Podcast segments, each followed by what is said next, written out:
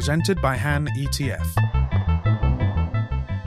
Welcome to ETF TV, your insight into the world of exchange traded funds, issuers, and investments. I'm Margareta Hricova, and joining me today is Hector McNeil, co CEO and co founder of Han ETF, and Deborah Fuhr. Welcome to the show. Nice to see you. Thank you. So, Hector, Han ETF is a unique issuer in Europe. Can you explain why?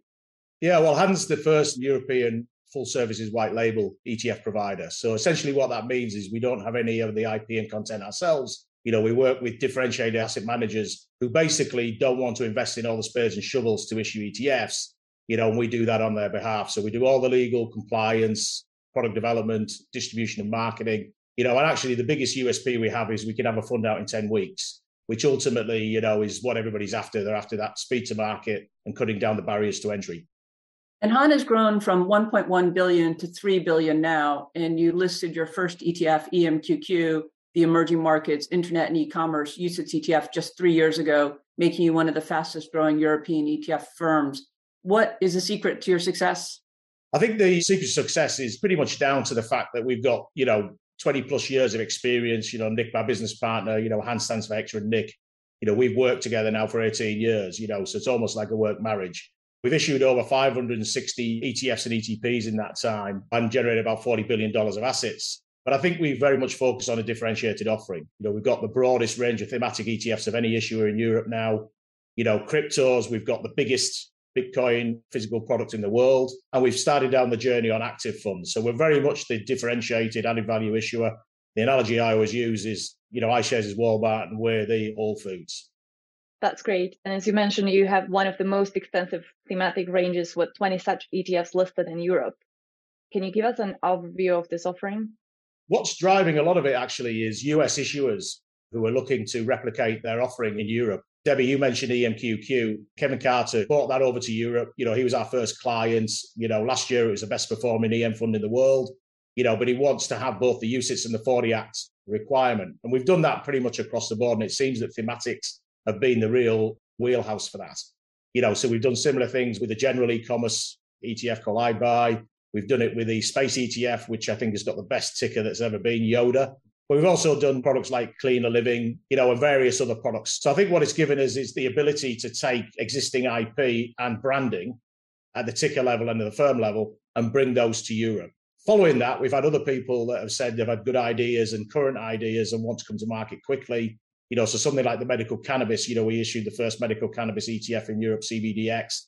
You know, that took a huge amount of work with all the regulators because obviously there's a big legal implication to that sort of product just having that expertise of being able to take products and structures to Europe in a fast fashion was really played well for our business. Every one of our ETFs gets a monthly report.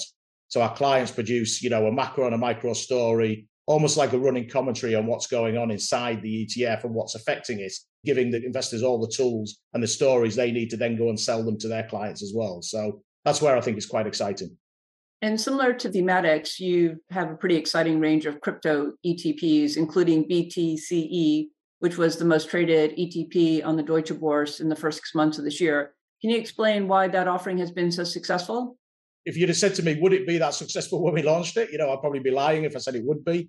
I think there's an element of right product, right time. The amazing thing for me is we weren't the first to market.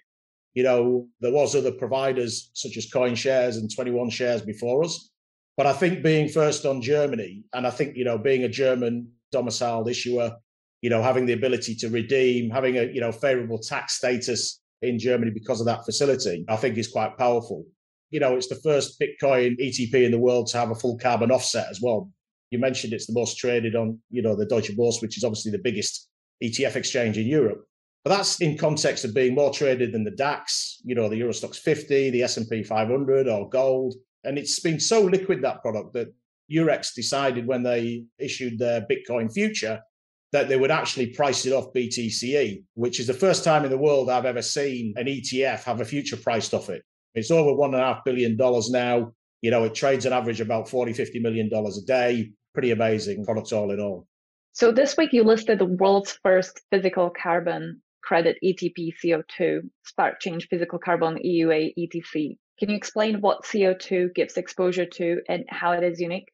When Nick and I were at ETF Securities back in 2008, we created the world's first carbon credit ETPs then. They track futures markets, which have inherent drawbacks in terms of things like you need to roll the futures, you have contango backwardation, etc., which means that there's extra costs to the end investor or extra drag, you know, which can be in the percentage points, you know, and we're all used to having ETFs that are in the basis points rather than percentage points. So having a physical EUA product essentially means that we will hold physical carbon credit EUAs in a digital wallet with the European Union.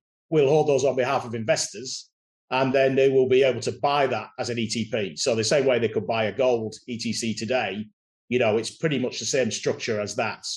The EUA market in Europe has been probably the most successful carbon credit market globally.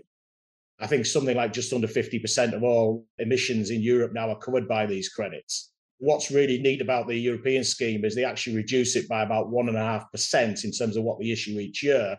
So it's a decreasing supply as time goes on. And actually, by owning CO2, you essentially take those credits off polluters. And over time, there should be less available, which should push up the value. Where it gets really exciting is you've got two options as an investor then is one, you can hold them as a differentiator or an uncorrelated asset in a portfolio. Or even more excitingly, you can actually hedge the carbon content of your portfolio.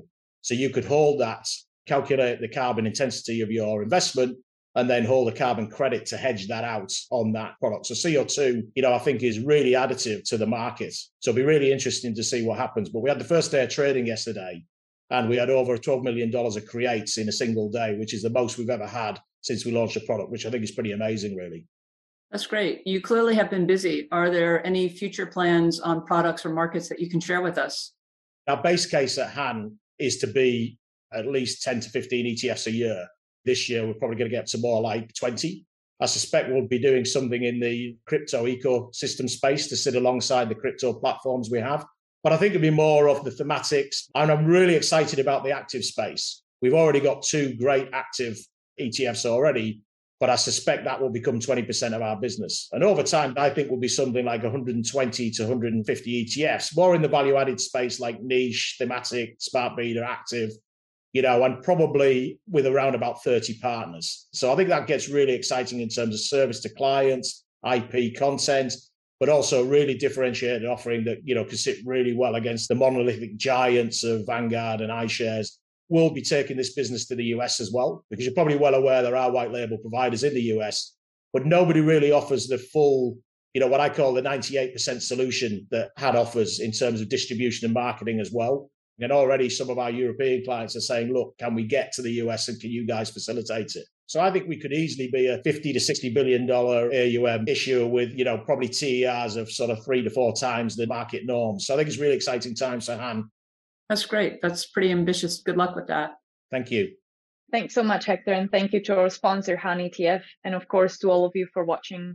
To watch prior episodes and to see news from the ETF industry, visit us at etftv.net. Thank you.